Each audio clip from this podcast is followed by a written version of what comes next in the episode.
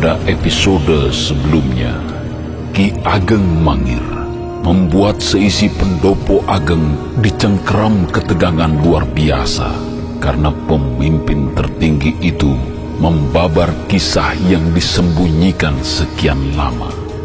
Kasus kematian Lurah Selarong ternyata memiliki latar belakang masalah yang cukup panjang, terutama terkait periode awal di saat Mangir masih diperintah oleh Ki Ageng Wonoboyo.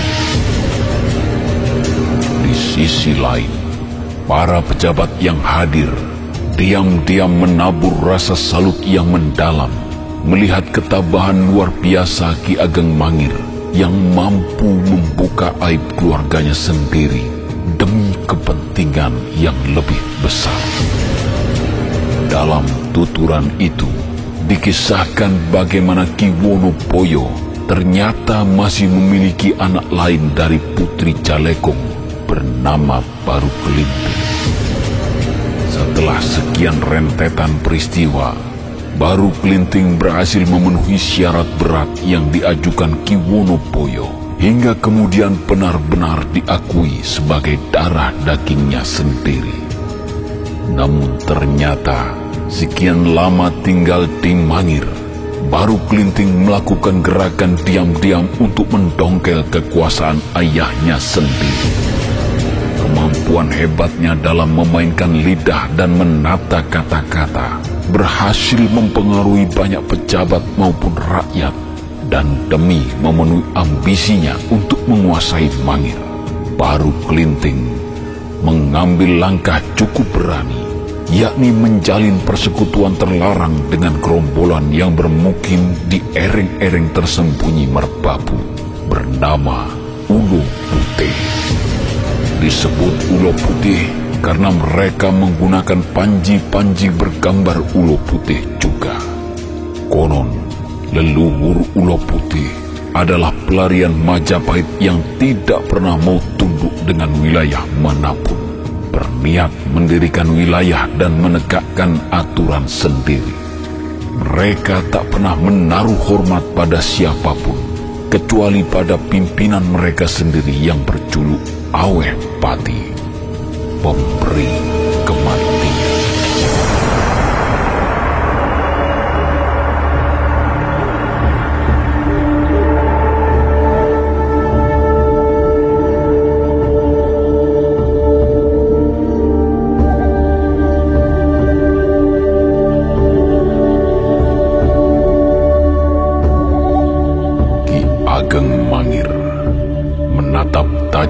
Pada para pejabat terkasih dan orang-orang kepercayaannya dari dampar lenggahannya.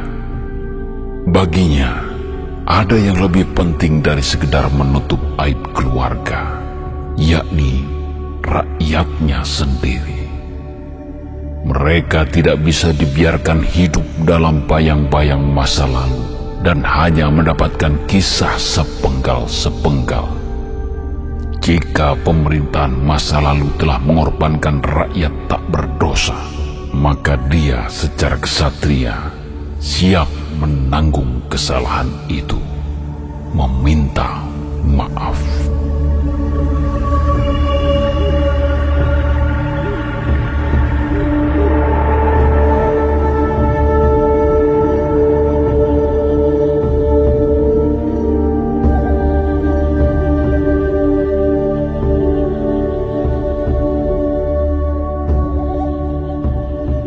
Meski baru Kelinting telah mendapatkan dukungan dari banyak pejabat dan penduduk kota Praja.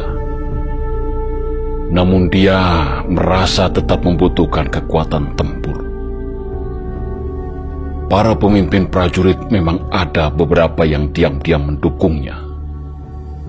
Tapi mereka tidak mungkin mengerahkan pasukannya. Bagaimanapun juga, Kiwonopoyo tetaplah panglima tertinggi seluruh prajurit Mangir wajib tunduk dalam perintahnya. Untuk kepentingan itulah, baru Kelinting bekerja sama dengan gerombolan Ulo Putih. Mereka memang bukan prajurit resmi, tapi kemampuan mereka sudah cukup jika ingin sekedar mencipta kerusuhan. Tidak heran mereka sering digunakan para pejabat atau kelompok tertentu di seputar wilayah Merapi Merbabu yang berhubungan dengan kekuasaan. Dengan terciptanya kerusuhan, penguasa yang ingin didongkel jabatannya akan turun wibawanya di mata rakyat. Dianggap tidak mampu menjaga ketertiban. Pada saat itulah, kelompok oposisi akan mulai bermain di tingkat atas hingga akhirnya sang pejabat lengser dan digantikan. Sementara Uluh Putih sendiri lantas kembali ke ereng-ereng merbabu untuk menikmati sekantung kepeng emas sebagai jasanya. Apa yang membuat Ulo Putih menjadi istimewa adalah karena mereka memiliki dua ajian yang cukup bisa diandalkan, yakni Gendam Jiwo dan Teluh Wiso. Gendam Jiwo adalah ajian yang mampu mempengaruhi korbannya sehingga mau menurut apa pun kata mereka. Dengan ajian inilah, mereka dengan mudah mendapatkan pendukung lain yang bukan dari kelompok mereka. Para pendukung ini bahkan siap mati mengikuti apa pun petunjuk ulo putih karena meyakini bahwa apa yang mereka lakukan adalah benar. Kerusuhan yang mereka buat selalu bercampur dengan penduduk setempat yang telah dicengkeram ajian itu, sehingga aksi-aksi ulo putih menjadi tidak terlalu mencolok. Jika kerusuhan itu dipadamkan secara tegas oleh penguasa setempat, maka yang menjadi korban justru para penduduk itu. Sedangkan Teluh Wiso konon adalah ilmu kuno yang telah ada sejak masa Singosari. Mereka memasukkan racun mematikan ke tubuh musuhnya menggunakan bantuan makhluk halus, sehingga tidak nampak sedikit pun luka luar di tubuh korbannya. Hanya saja, tidak semua anggota Ulo Putih memiliki ajian ini. Karena ajian ini memiliki laku yang sangat berat. Jadi, jika dilihat dari laporan yang diberikan Ki Temang Seranda, maka sangat mungkin Kilurah Selarong dan anggota keluarganya terbunuh oleh ajian ini. Seperti juga yang dikatakan Ki Demang Panda baru kelinting memang memiliki kemampuan yang seimbang. Pusaka sakti yang dimilikinya melekat di badan, yakni lidahnya sendiri. Dia mampu mengirimkan semacam aji pengasihan melalui tatanan kata yang terdengar api, sehingga lawan bicara yang kurang memiliki pengetahuan menjadi terpengaruh. Kemampuannya membuat benda apa pun menjadi pusaka, juga mengagumkan siapa pun juga. Dia mampu memasukkan tuah-tuah sakti dari alam gaib ke dalam pusaka-pusaka itu, hingga berdaya magis di luar nalar. Persekutuannya dengan gerombolan ulo putih membuat segala rencananya nyaris tidak terbendung. Baru kelinting menjanjikan aweh pati dan gerombolannya bahwa jika niatnya terlaksana, maka mereka akan mendapatkan posisi yang lebih baik di Mangir dan tidak perlu lagi bertempat tinggal di ereng-ereng berbabu. Tentu saja, berikut janji-janji lain yang membuat Aweh Pati benar-benar tergiur dan pada akhirnya mulai menyusun rencana, yakni menyusupkan anggota-anggotanya ke Mangir. Semula mereka menyaru sebagai pedagang, lalu lama-kelamaan menetap sebagai penduduk kota Praja. Perlahan-lahan, mereka mulai menebar ajian kendam jiwo kepada para penduduk kota, mempertajam permusuhan. adu domba terjadi di mana-mana. Hingga lebih dari separuh penduduk kota pada akhirnya berhasil dipengaruhi. Apa yang mereka lakukan membuat Kiwono Poyo dan ayah saya berikut keluarga yang tinggal di dalam wana bayat Pak dikepung orang-orang yang kapan saja bisa dikerahkan untuk mengusir bahkan membunuhnya. Kiwono Poyo dan ayah saya menjadi nyaris tidak memiliki pendukung di dalam kota. Mereka sengaja diputus hubungannya dengan para pendukungnya yang berada di desa dan lereng gunung. Hingga suatu ketika, baru kelinting dan ulo putih benar-benar menemukan saat yang tepat untuk menguasai pusat mangir.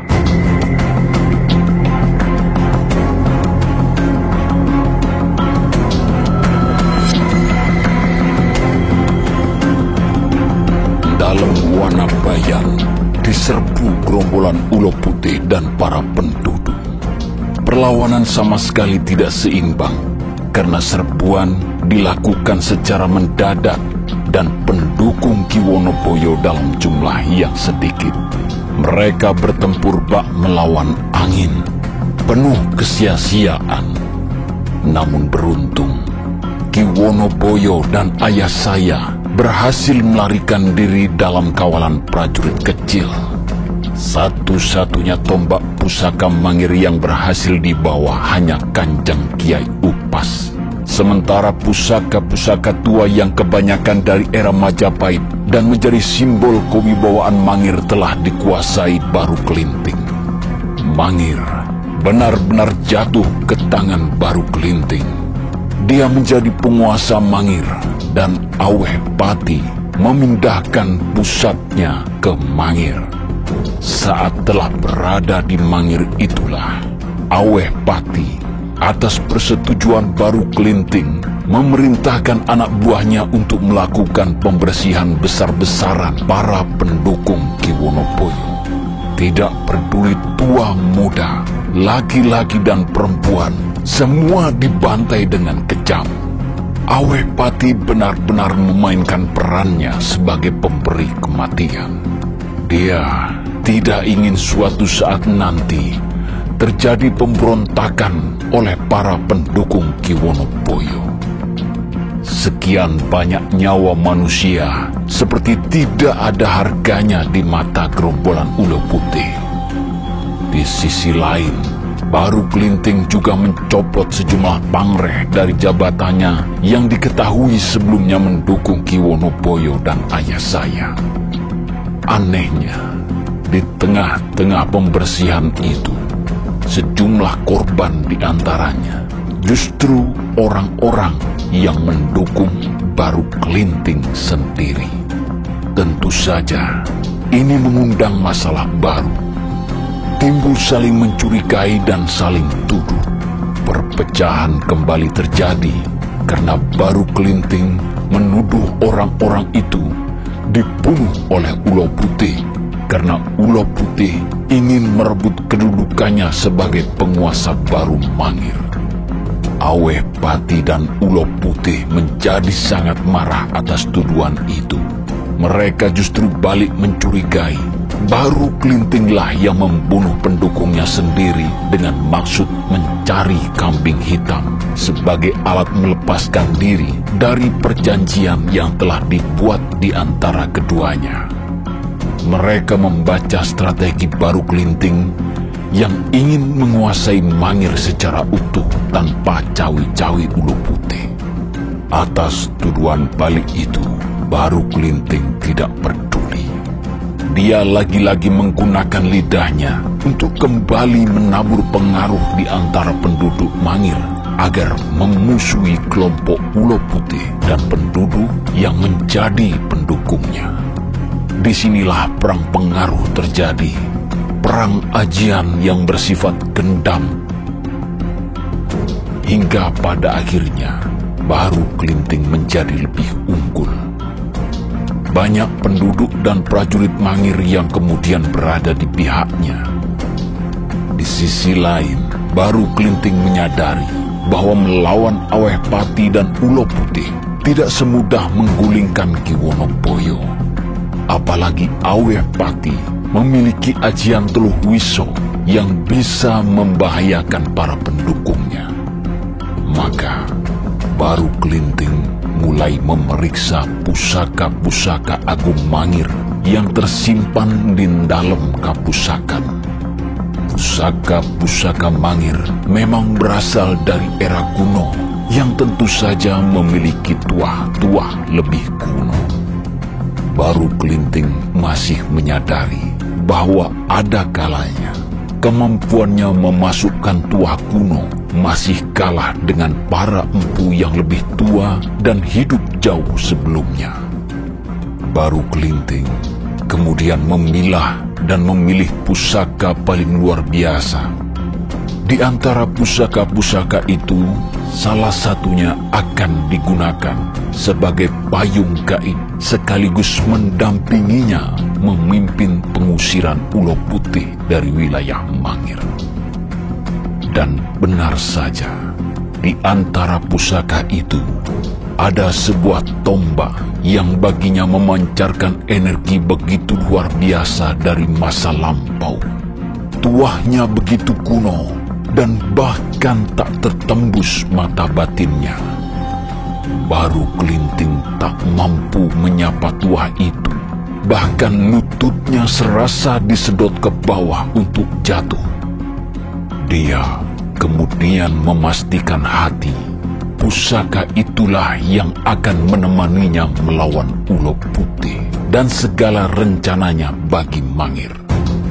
Baru Kelinting makin memperkuat kekuatan gaib pusaka itu dengan segala kemampuannya, termasuk menggabungkannya dengan tuah dari keris betok naga yang telah menyatu dengan tubuhnya di masa lalu. Energi gaib itu dilepaskan dari tubuhnya, lalu dipasang dan disatukan pula dalam tombak, sehingga tombak itu makin memiliki daya gaib tak terkira. Entah bagaimana, baru Kelinting merasa separuh nafasnya berada di dalam tombak itu.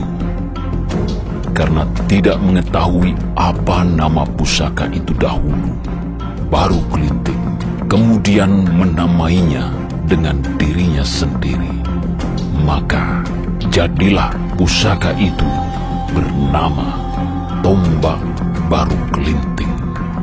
Tombak itu kemudian dibawa keluar rumah, diacungkan ke angkasa sebagai tanda tolak bala.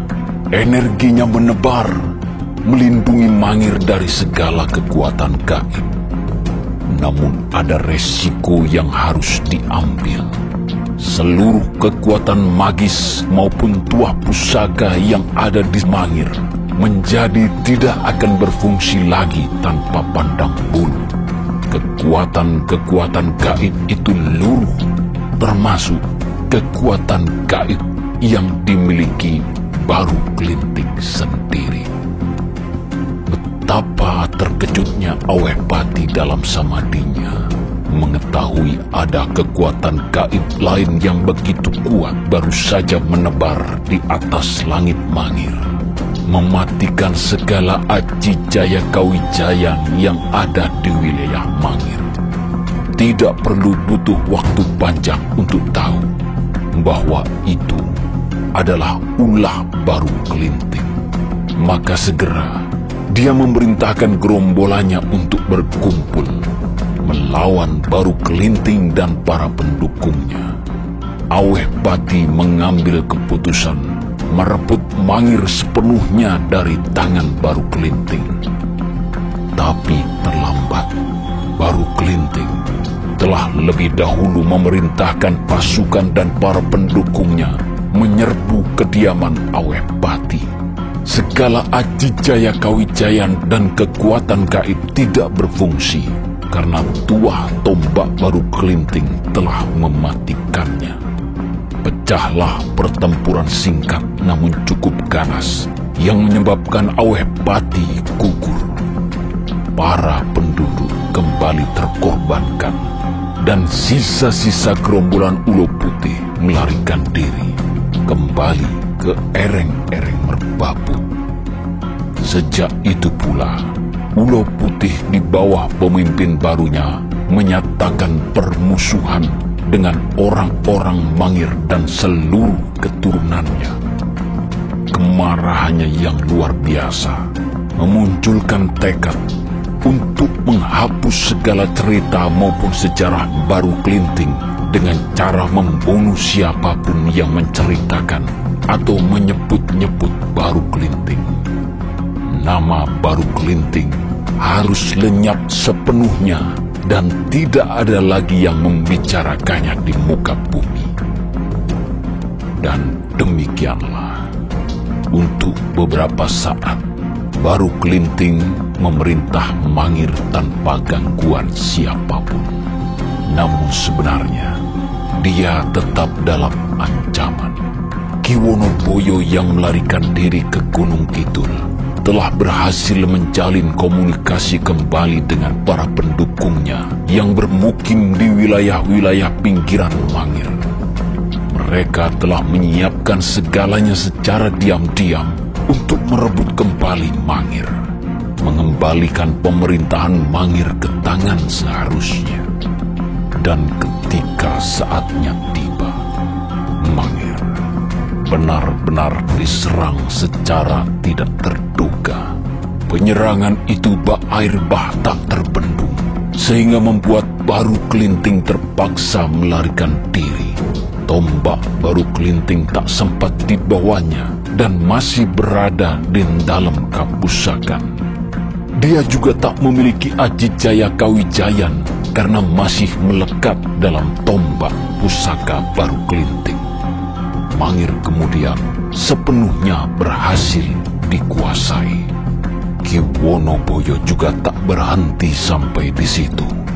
Baru Kelinting dan para pengawalnya dikejar hingga selatan, terdesak hingga bibir pantai selatan. Tak ada lagi tempat untuk melarikan diri. Perlawanan pengawalnya juga tidak seimbang dibanding para pengejarnya hingga baru kelinting terpaksa menyerah dan siap dihukum mati.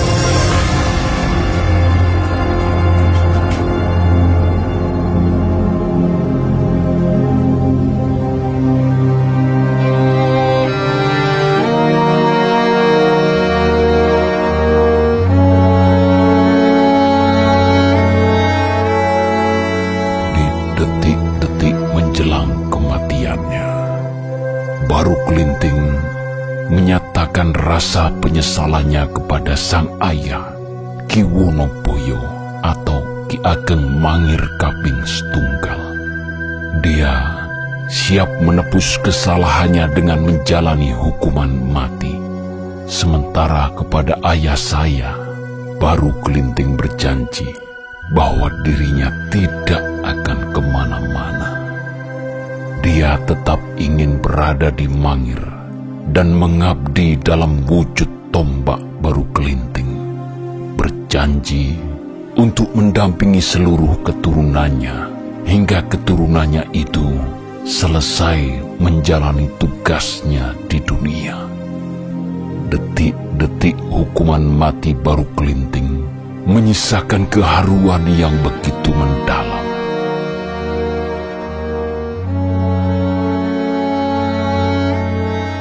Ki Wonoboyo sebenarnya tidak tega untuk menjatuhkan hukuman mati pada anaknya sendiri. Meski keduanya saling memaafkan, namun hukum bagi para pemberontak memang harus ditegakkan tanpa pandang bulu.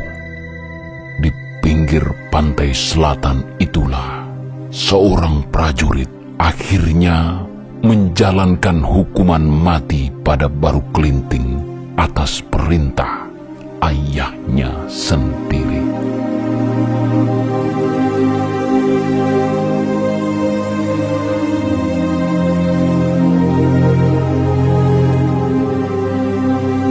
Seiringan baru kelinting wafat, langit Mangir berubah kembali menjadi seperti biasanya.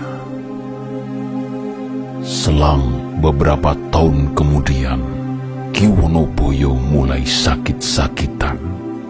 Dalam sakitnya, dia bertemu kembali dengan Sukma baru kelinting.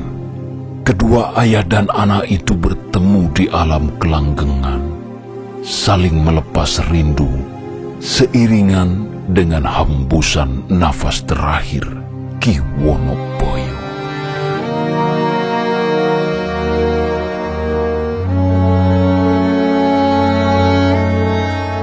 Seusai Ki Wonoboyo mangkat, ayah saya menikahi putri dari Ki Demang Paker dan lantas menduduki tahta Mangir. Namun ayah saya hanya hidup dalam kedukaan yang berkepanjangan. Beliau dihantui terus-menerus mayat-mayat penduduk yang terkapar sekaligus terkorbankan sepanjang peristiwa kelam di Mangir itu. Jika saja kala itu Kiwonoboyo adalah ayah saya, maka ayah saya memilih menyerahkan Mangir dengan sukarela pada Baru Kelinting, asal tidak timbul korban jiwa di antara penduduk yang tidak berdosa. Kala itu, ayah saya juga sulit mengatasi kematian-kematian aneh yang terjadi di antara para penduduk yang mencoba membicarakan peristiwa baru kelinting. Mereka mati dengan tubuh kebiruan, namun tak ditemukan tanda-tanda luka hingga kisah baru kelinting akhirnya pelan-pelan musnah, terlupakan, dan kadang meski tetap ada, berubah menjadi kisah sanepan untuk menyelamatkan penceritanya dari kematian aneh. Demikian yang terjadi hingga ayah saya pun wafat. Ya, hanya seperti itu yang saya ketahui. Namun izinkan saya mengulang kembali pernyataan saya sebelumnya, bahwa saya tidak peduli suatu saat akan ada yang percaya atau tidak tentang kisah ini. Saya juga tidak terlalu khawatir jika akhirnya nanti kisah yang saya ceritakan berubah menjadi mitos atau legenda yang bersifat sanepan dan serba tidak masuk akal. Mungkin ada di antara leluhur panjenengan semua yang ada di sini kebetulan di masa lalu mendukung Ki Wonoboyo, sehingga panjenengan saat ini mendapat warisan jabatan tinggi. Namun saya yakin di antara panjenengan juga ada yang leluhurnya menjadi korban dalam peristiwa itu. Oleh karena itu, atas nama pemerintah Mangir saya memohon maaf atas peristiwa lampau yang banyak mengorbankan nyawa tidak berdosa dari leluhur-leluhur panjenengan. Jika ada yang tidak terima dan ingin menuntut keadilan atas kejadian masa lalu, datanglah kepada saya langsung dengan segala apa yang saya miliki sebagai Ki Ageng.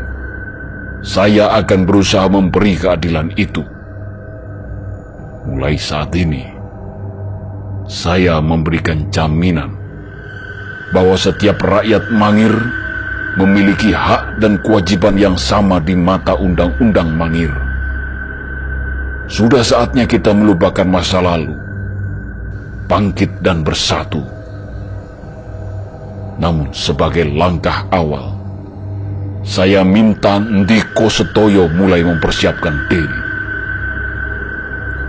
Saya berkehendak untuk menuntaskan masalah terlebih dahulu dengan keturunan Ulo Putih yang agaknya masih ada dan menyimpan dendam pada Pangeran. Belum ada yang tahu seberapa hebat gerombolan Ulo Putih di masa sekarang. Karena itu, saya memerintahkan Ki Demang Seranda untuk mulai melakukan penyelidikan ke ereng-ereng merbabu dan wilayah-wilayah lain yang dianggap perlu terkait gerombolan ulo putih. Saya juga memerintahkan Ki Demang Panda untuk segera menganalisa hasil penyelidikan Ki Demang Seranda agar saya bisa sesegera mungkin mengambil keputusan. Di masa Dayu, saya perintahkan untuk segera menyiapkan para prajurit pilih tanding yang sewaktu-waktu bisa saya perintahkan bergerak. Mengingat Ulo Putih tidak bisa dianggap enteng. Saya sendiri yang akan memimpin pembersihan mereka jika saatnya tiba. Setelah sekian tahun berlalu, ternyata pusaka tombak baru kelinting harus kembali menghadapi ulo putih. Kita jajal seberapa hebat kemampuan kita terhadap gerombolan ini sebelum menghadapi Mataram.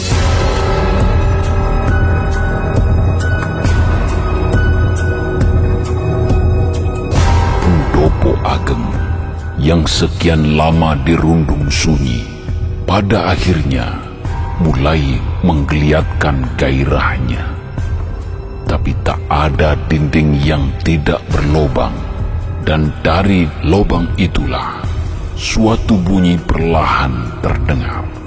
Kisah baru kelinting dan penyebab kematian Kilura Selarong bagai bunyi yang merangkak menyebar di antara penduduk. Warang yang saat itu telah berhasil menyusup ke pusat Mangir dalam penyamarannya telah berhasil mengumpulkan informasi termasuk apa yang telah dibicarakan di pendopo Ageng. Tumenggung Mayang yang mendengar laporan Warang menjadi sangat terkejut. Apa yang diduga rantai ternyata benar. Kilurah Selarong dan para telik sandi Mataram terbunuh oleh apa yang disebut peluh wiso. Pantas saja dia gagal total mendapatkan jawaban memuaskan meski telah berkeliling mendatangi para ahli racun. Keterkejutan Tumkung Mayang makin bertambah mendengar kisah tentang pusaka tombak baru kelinting yang sedemikian dahsyat hingga mampu meluruhkan berbagai aji jaya kawijayan dan tuah pusaka.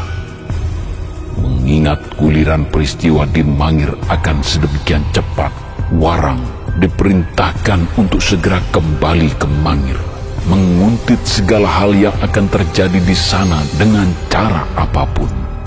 Tumenggung Mayang tidak ingin kehilangan informasi sekecil apa pun, karena ke depan pasti sangat berharga bagi Mataram bekas pemimpin tertinggi pasukan Kajineman Pajang yang membelot ke Mataram itu menghapus aturan melapor secara rutin bagi Warang karena tahu betul Warang akan kehilangan momentum dan memiliki resiko terbongkar penyamarannya.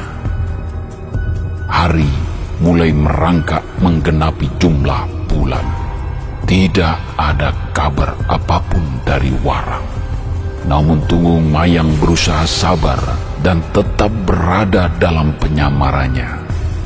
Agar istrinya maupun Sutowi Joyo di Mataram tidak gelisah, dia secara rutin mengirim kabar hingga pada akhirnya setelah 62 hari penugasannya, Warang ternyata benar-benar kembali membawa setumpuk informasi yang membuat Suto Wijoyo dan Mataram seharusnya tidak bisa lagi meremehkan Ki Ageng Mangir.